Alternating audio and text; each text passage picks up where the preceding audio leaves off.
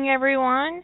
Tonight we're talking about villains in fiction from my website, Ask Me Anything page, Little Coyote asks, how do you go about making a villain that is believable enough, believably evil enough to give the hero a run for their money while still being someone the reader has interest in and wants to read about? You set some epic villains loose in your plots, but they don't overshadow the heroes. I suppose I'm looking to make sure my bad guy won't be flat without making him so big that he takes over the story. Here's what I do. I think everybody approaches this a little bit differently and when it comes to building characters, you um you start out using somebody else's process, you know, somebody else no need to re no need to entirely reinvent the wheel. And then as you grow as a writer and you get um sharper in your craft and you get uh more comfortable in your craft working with original characters and um creating situations and people and plot around your ideas, you get super comfortable and you can kind of tweak and move everything around and make your own process work for you uniquely instead of using somebody else's process. It just kind of works for you, but it's not quite a good fit. When it comes to creating a villain, whether you're working in fan fiction or whether you're working in original fiction, I think in fan fiction it's actually harder to make someone who was a neutral character or someone who is considered a good guy in canon to be a bad guy because you're fighting against the canon events and reader perception. So oftentimes um, you have to pick um, part of their character that is off-putting because nobody is perfect. And so there's always some flaw in your character that you can exploit in fan fiction and and kind of shift them and turn them just a little, just enough where they're the bad guy, but not so much where they no longer fit they no longer look like themselves as they were in canon. Like when I did Ties That Bind and I was trying to figure out who was going to be Rodney's ex-wife, I knew that realistically that it could not be Jennifer Keller because number one she was too young. Um number two she didn't have the personal power to um to put McKay in a position like that. So it had to be a strong canon female character for the ex-wife. And um I I almost went in an entirely different direction because I almost picked um Janet Fraiser to be his ex-wife and I can just hear the fandom exploding in the background. Ah, oh my god, I can't believe you almost did that. But I almost did. And I but I, I ended up going with Sam because she was um easier to turn than Janet. Sam's character has an under um pinning of arrogance uh throughout the series. She's a very arrogant woman. She's also very smart. And it's easy to turn that arrogance just enough where it's really really ugly and you translate that arrogance from her professional life into her personal life, especially in a situation where you have dynamic and she's um presenting herself as a dom, you it's it's very easy to create a dynamic where she's not um she is who she is and she's recognizable from canon, but you're also seeing one of her major flaws exploited, and that's her arrogance.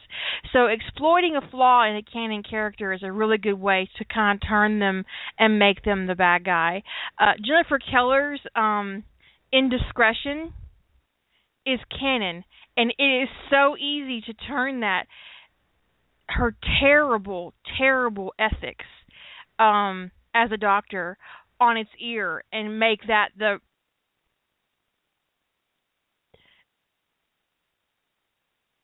the event by which you can kind of shift her character around into a situation where she's not um someone you want to be around you know because ethics especially as a doctor are uh your bread and butter.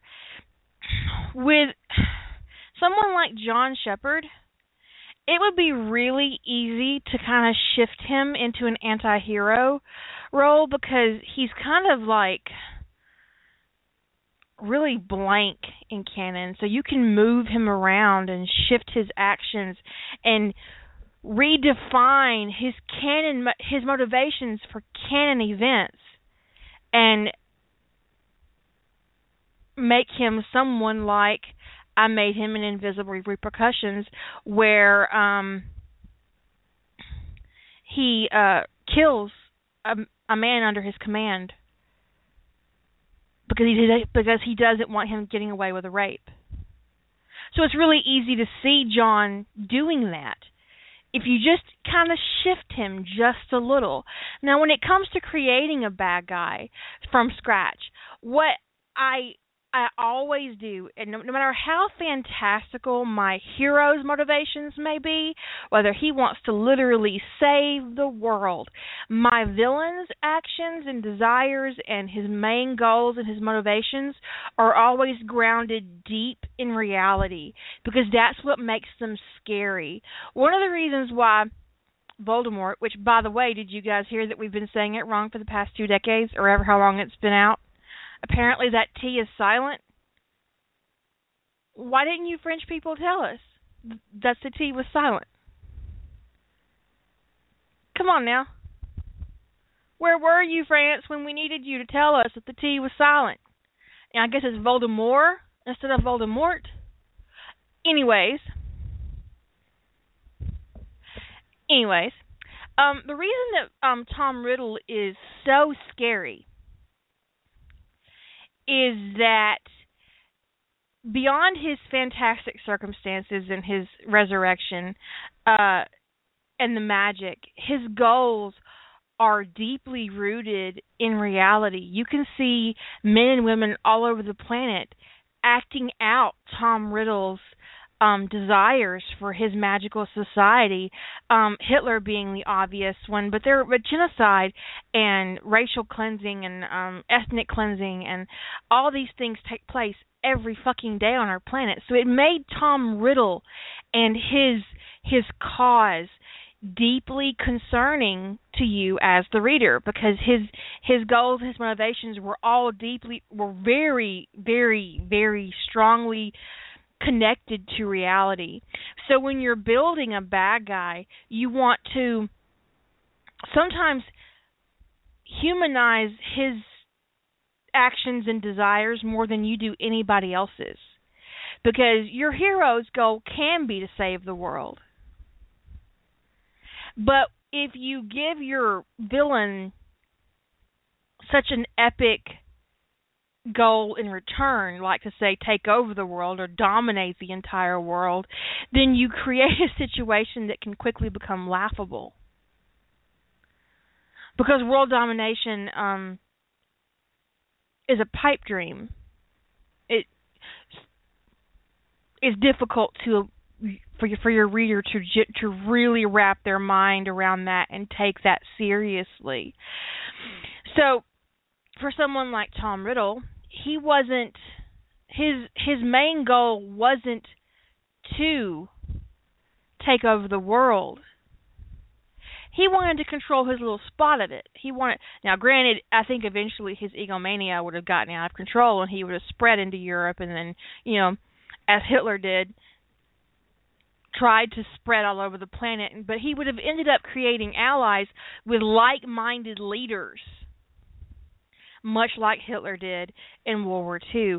So for someone a single character to want to literally take over the planet, um, it's it's terribly unrealistic and it and it becomes laughable. Like Senna said in the chat room just now, shades of Doctor Evil. I just put my pinky to my mouth. Who else did it with me? Okay, I'm serious. Anyways, you have to um ground your bad guy in reality. When I was writing Ties That Bind, um Sam Carter was my first um bad guy, so to speak. And then I moved on from her because I never I'm not a Sam Carter basher by nature, so I I wanted to move beyond um Rodney's marriage as quickly and as realistically as I possibly could. And so um Kevin Jordan enters the picture. And Kevin Jordan's motivations are really base and ugly. He is um someone who's been corrupted by his his um environment and um how he was raised and he um seeks to dominate practically everyone in his sphere and he um derives his power by with cruelty and by dominating others. And that's why when he's on trial in Singapore, he assigns motivations to John that he himself has. He sees a monster in John because that's all he can see out of his own monstrosity. I mean, he is he's literally a monster. And so he sees monsters in everyone. You're either weak or you're just like him. So he sees in John um all of his own greed and avarice and um just one thing after another and that's why he's his response to John was so negative because um beyond just being genuinely jealous he saw everything he wanted to be magnified in John. And then you throw a bout of xenophobia on top of that because of John's alien DNA, and it creates an entirely different situation. Because uh, cause ter- if terrible or not, it's really easy to make a bigot. In some ways, it can almost be a crutch when you're writing and creating a bad guy to make someone a bigot because bigotry is so easy for everyone to understand because everyone has encountered or experienced or witnessed some form of some form of bigotry whether it be sexism or racism or homophobia or you just you know transphobia. Everyone's had an experience where they can say okay i i know what this dude's about so it makes it really easy for your reader to understand exactly why your bad guy's an asshole. Because you have to make that clear, unless you're going the anti hero route. When you're building a bad guy, while you want your reader to understand where they're coming from, and you want their motivations to be clear and, and grounded in reality, you don't ever want your reader to sympathize with them when your reader sympathizes with the bad guy, you've lost the plot. And you've got a problem. There is a prime example of that in the Marvel movie universe. Can you raise your hand if you honestly would have preferred Loki to have won? My hand's over here raised. You you learn so much about Loki and his the situation that he's in and you feel the betrayal after betrayal after betrayal that he goes through and Thor is arrogant and he, he's it's so easy to sympathize with Loki and it's not just because Tom Hiddleston is beautiful. It's because Loki is um over and over again a victim. He's a victim of Odin and he's a victim of Thor. And so when he acts out, you totally understand where he's coming from. And you start to root for him. So when you're building a bad guy, while you want your reader to understand their motivations, you never, ever want them to sympathize with your bad guy at the end of Thor Dark World, this is a spoiler for those of you who have not seen this, skip 30 seconds and the you put your headphones down. When the camera pans and you see that it's actually Loki Odin, did you I did in the theater. Yeah. I was so in for that. I was so in. Oh, Uh, because you you genuinely sympathize with um with Loki. Uh, I'm getting an audio thing from you from you guys in the chat room. There is a message on my board that says blog um blog talk is um experiencing uh issues with um their host lines and their number lines. So I'm not sure if you guys can still hear me or not. I hope so. Is it just skipping? Um so but yeah, so they're experiencing some problems, so uh, that's just something we'll have to work around. Um no, I have a brand new headset. I have a USB headset that goes into my computer. I can't go anywhere, which is unfortunate, but I did go pee before I got on the show.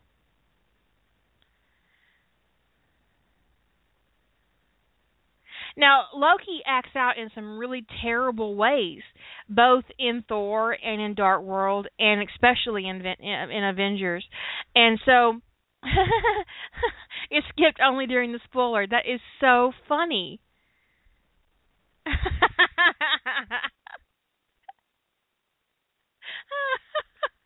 That's hilarious. Uh, but um it become you know so like I said, you know, you don't want your reader to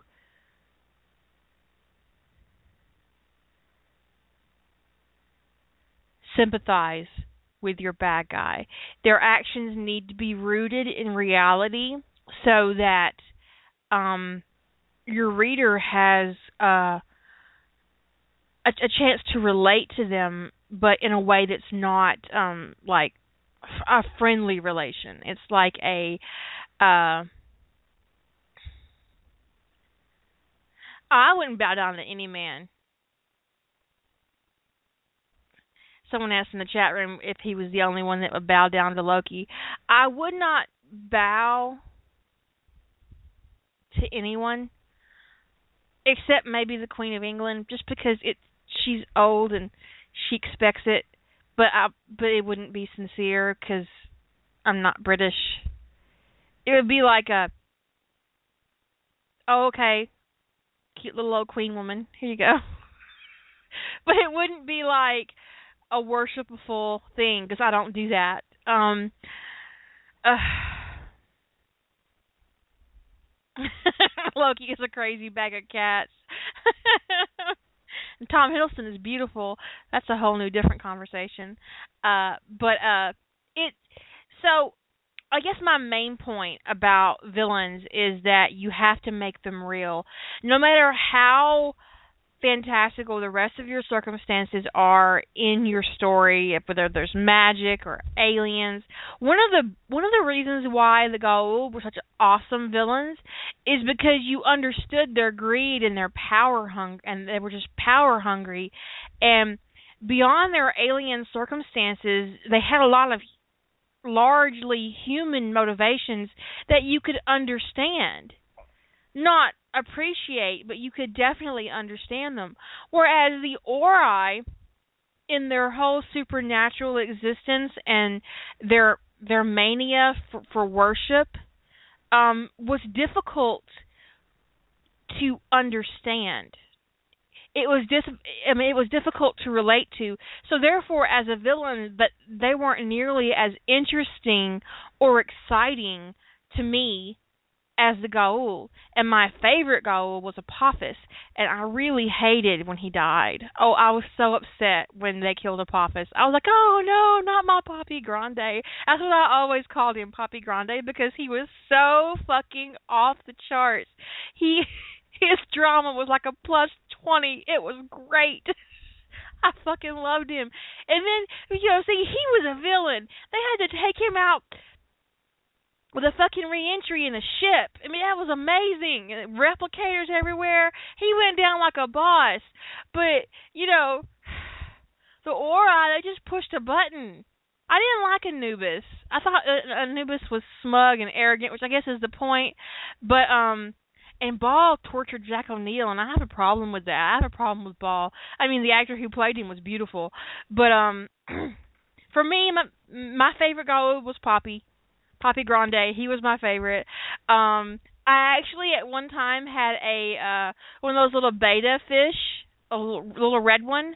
I had him on my desk at work, and I and I and I called him Apophis, and I made everybody refer to him as Lord Apophis when they would when they would talk about. I was like, oh no no, it's Lord Apophis. you get that right.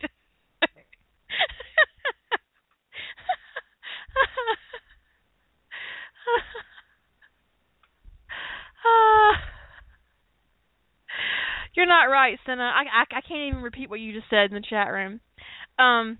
Oh, you mean because I'm talking about Goa'uld and Stargate, and you're talking about Thor and Heimdall, and I was not getting the same visuals that you were getting. Because I was thinking of a much different Thor, and I'm like, what the fuck do you mean Thor was hot? Come on, Thor was not hot. He was a little gray. See, I got we we were past that. We were past the MCU. We were in Stargate.